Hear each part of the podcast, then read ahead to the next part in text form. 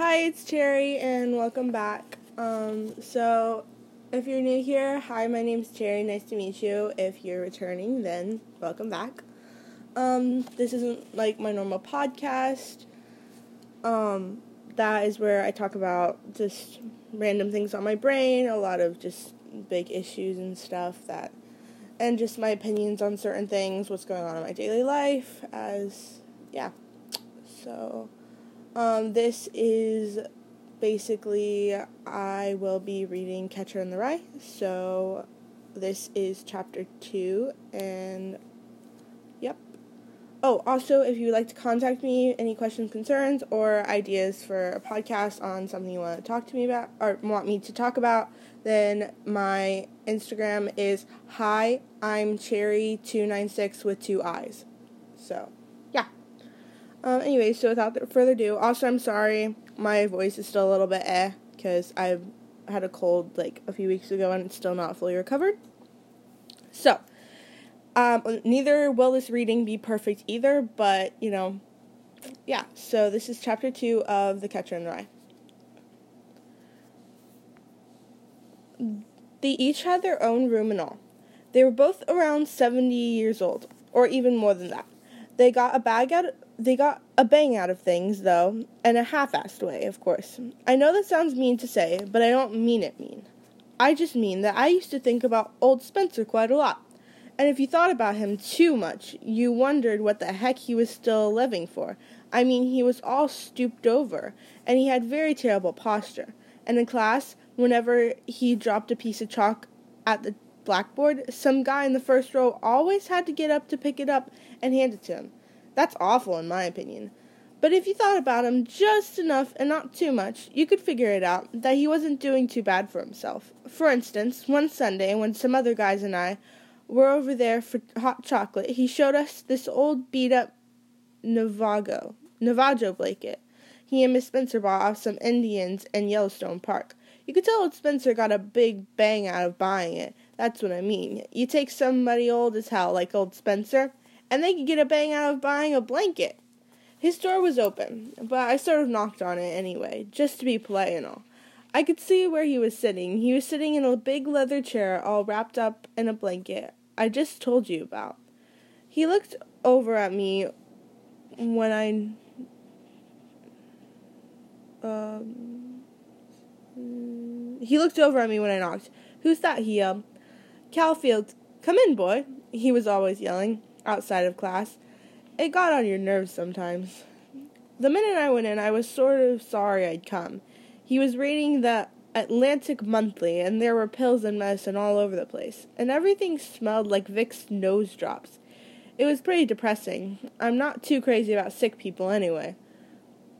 What made it even more depressing, old Spencer had on this very sad, ratty, old bathrobe, and he was probably born in it or something.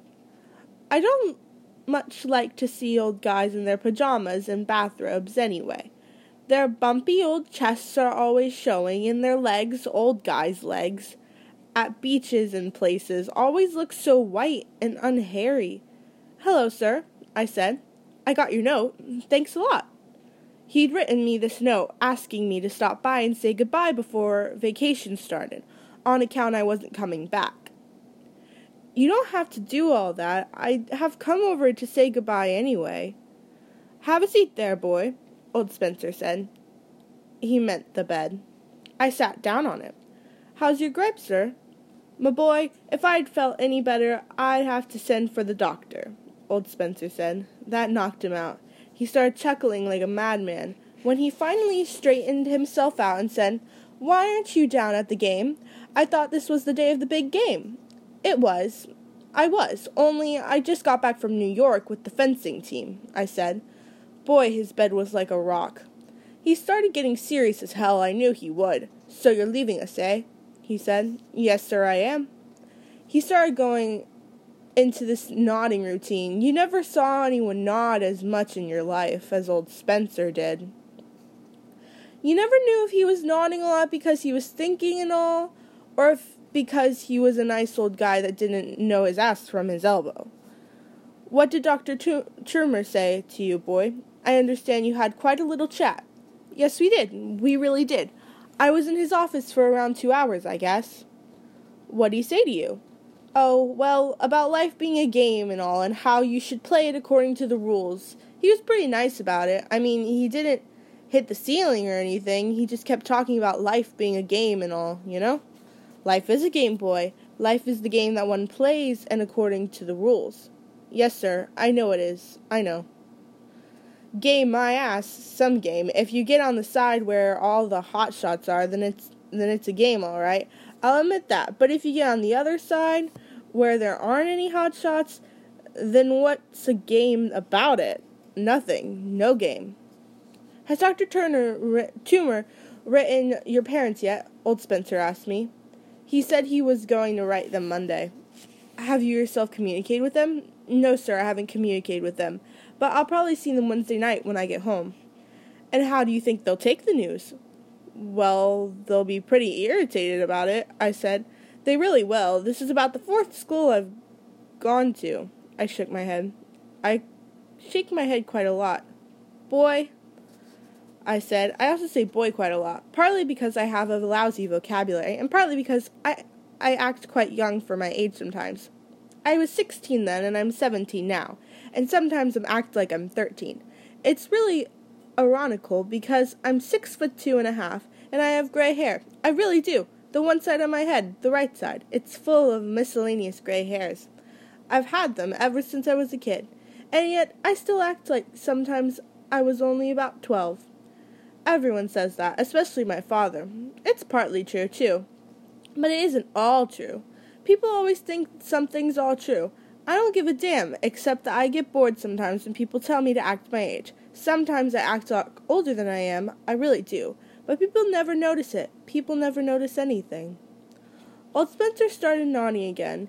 He also started picking his nose. He made out like he was only pinching, but he was really getting the old thumb right in there. I guess he thought it was all right to do because it was only me and his room. I didn't care, except it's pretty disgusting to watch somebody pick their nose. Then he said, I had the privilege of meeting your mother and dad when they came and had their little chat with Dr. Turner some weeks ago. They're grand people. Yes, they are. They're very nice. Grand. That's a word I really hate. It's a phony. I could puke every time I hear it. Then all of a sudden, old Spencer looked like he had had something very good, very something sharp as a tact to say to me. He sat up more in his chair and sort of moved around. It was a false alarm, though. All he did was lift the Atlantic Monthly off his lap and try to check it on and tried to chuck it on the bed next to me. He missed and it was only two inches away, but he missed anyway. I got up and picked it up and put it down on the bed. All of a sudden then, I wanted to get the hell out of this room. I could feel a terrific lecture coming on.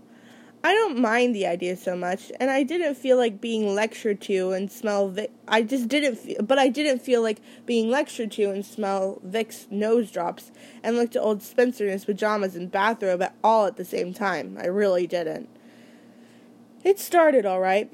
What's the matter with you, boy? Old Spencer said. He said it pretty tough, too, for him. How many subjects did you carry this term? Five, sir. Five, and how many are you failing in? Four. I moved my ass a little bit on the bed. It was the hardest bed I ever sat on. I passed English all right, I said, because I had all that Beowulf and Lord Randal, my son's stuff, when I was at Whooton School. I mean, I didn't have to do any work in English at all, hardly, except write compositions once in a while. He wasn't even listening. He hardly ever listens to you when you said something. I flunked you in history because you knew absolutely nothing. I know that, sir, boy. Boy, I know it. You couldn't help it absolutely nothing, he said over again. That's something that drives me crazy. When people say something twice that way, after you admit it the first time, then he said it three times. But absolutely nothing. I doubt very much if you opened your textbook every once in a while that term you did you? Tell the truth, boy. Well, I sort of glanced through it a couple times. I told him. I didn't want to hurt his feelings. He was mad about history. You glanced through it, eh?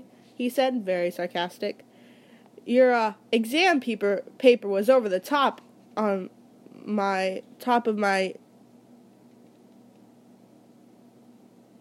um desk on top of the pile. Oh, on top of the chif. I don't know what that word is. On top of the pile. Bring it here, please. It was a very dirty trick, but I went over and brought it over to him. I didn't have any alternative or anything. Then I sat down on his cement bed again. Boy, you can't imagine how sorry I was getting that. I'd stopped by to say goodbye to him. He started handling my exam paper like it was a turd or something. We studied the Egyptians from November 4th to, no- to December 2nd, he said. You chose to write about them for the optional essay question. Would you care to hear what you had said? No, sir, not very much, I said. He read it anyway, though. You can't stop a teacher when they want to do something, they just do it. The Egyptians were an ancient race of Caucasians residing in one of the northern sections of Africa. The latter, as we know, is the largest continent in the Eastern Hemisphere. I had to sit there and listen to that crap. It certainly was a dirty trick. The Egyptians are extremely interesting to us today for various reasons. Modern science would still like to know what the secret ingredients were that the Egyptians used when they wrapped up dead people so that their faces would not rot for innumerable centuries. This interesting riddle is still quite a challenge to modern scientists in the 20th century. He'd stopped reading and put my paper down. I was beginning to sort of hate him. Your essay, shall we say, ends there, he said in a very sarcastic voice. You wouldn't think such an old guy would be so sarcastic at all. However, you draw me a little note at the bottom of the page, he said. I know I did, I said. I said it very fast because I wanted to stop him before he started reading that out loud. You couldn't stop him. He was hot as a firecracker. Dear Mr. Spencer, he read aloud, that is all I know about the Egyptians. I can't seem to get and get very interested in them, although your lectures are very interesting. It is all right with me if you flunk me, though, as I am flunking everything else except English anyways. Respectfully yours, Holden Caulfield.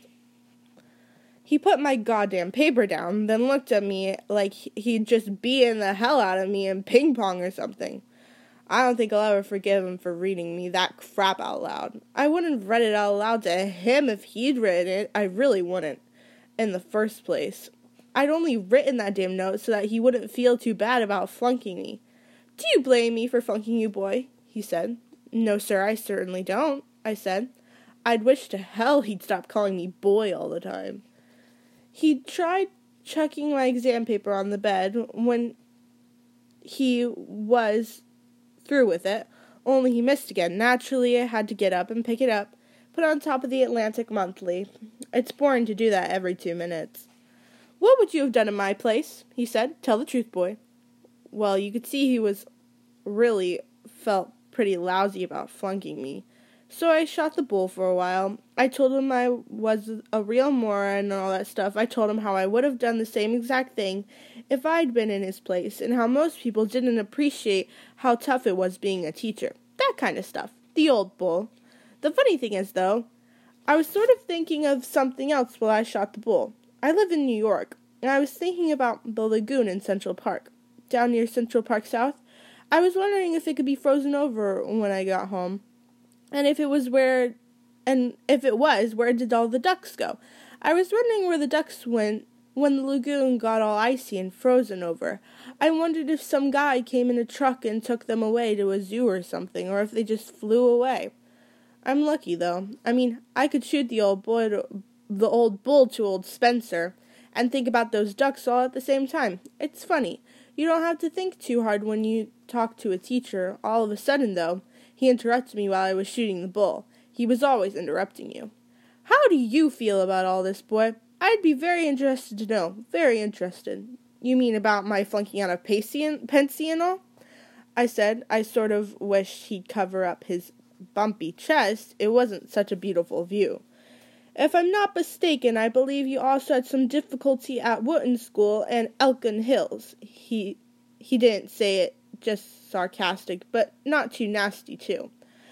I don't have too much difficult. I didn't have too much difficulty at Elkton Hills. I told him I didn't exactly flunk out or anything. I just quit, sort of. Why, may I ask? Why? Well, it's a long story, sir. I mean, it's pretty complicated. I didn't feel like going into the whole thing with him. He wouldn't have understood it anyways. It wasn't up his alley at all. One of the biggest reasons why I left Elkin, Elkton Hills was because I was surrounded by phonies.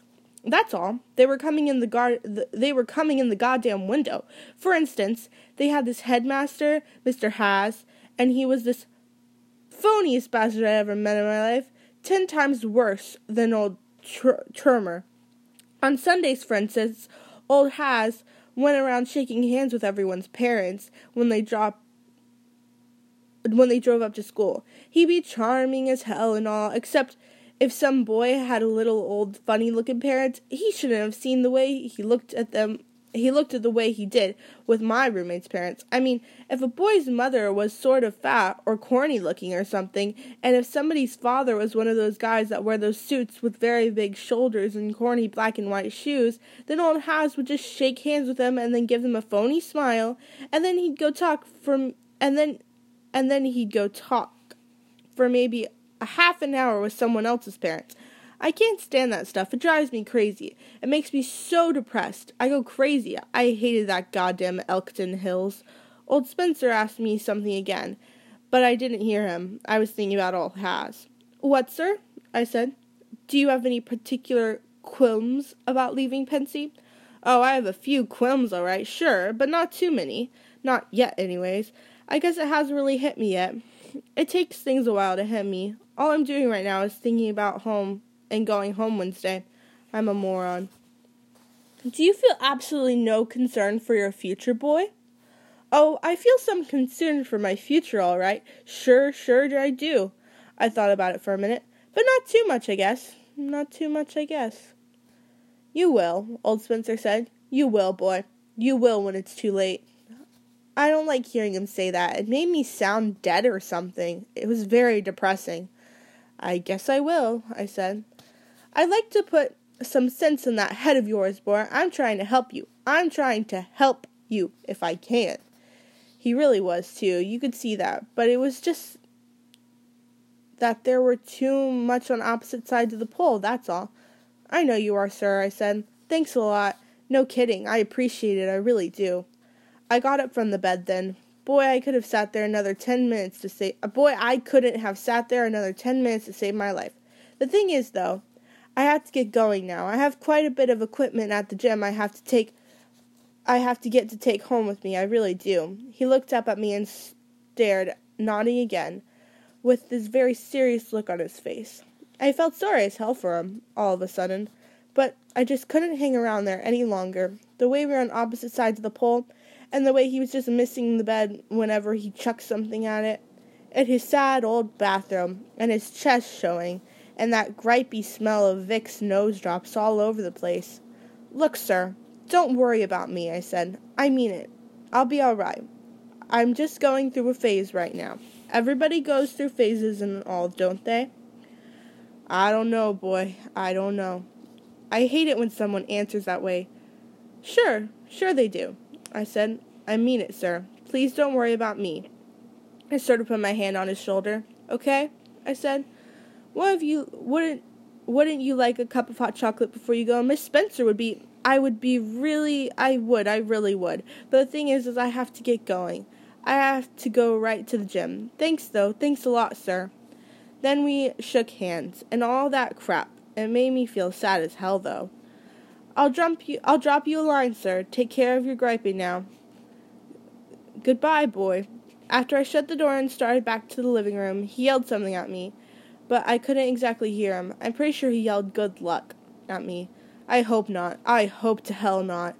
I never yell good luck at anyone. It sounds terrible when you think about it.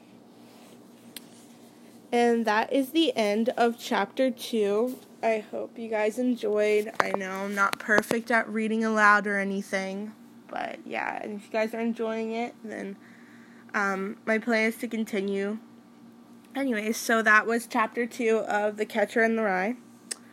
And yeah, so again, my name is Cherry, and if you want to just hear um, a little bit about me or want to go check out my other podcast, you can. Chapter one is also posted as well. Um, So yeah, um, again, if you would like to contact me, if you're here from my regular podcast, then you can contact me at my Instagram. Hi, I'm Cherry296 with two eyes.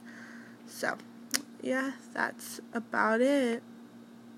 Um, anyways, thank you guys so much for listening. I'm sorry, I know I'm not perfect at reading aloud, but I just wanted to try something new and different. So, yeah, thank you guys so much for listening, and yeah, bye, guys.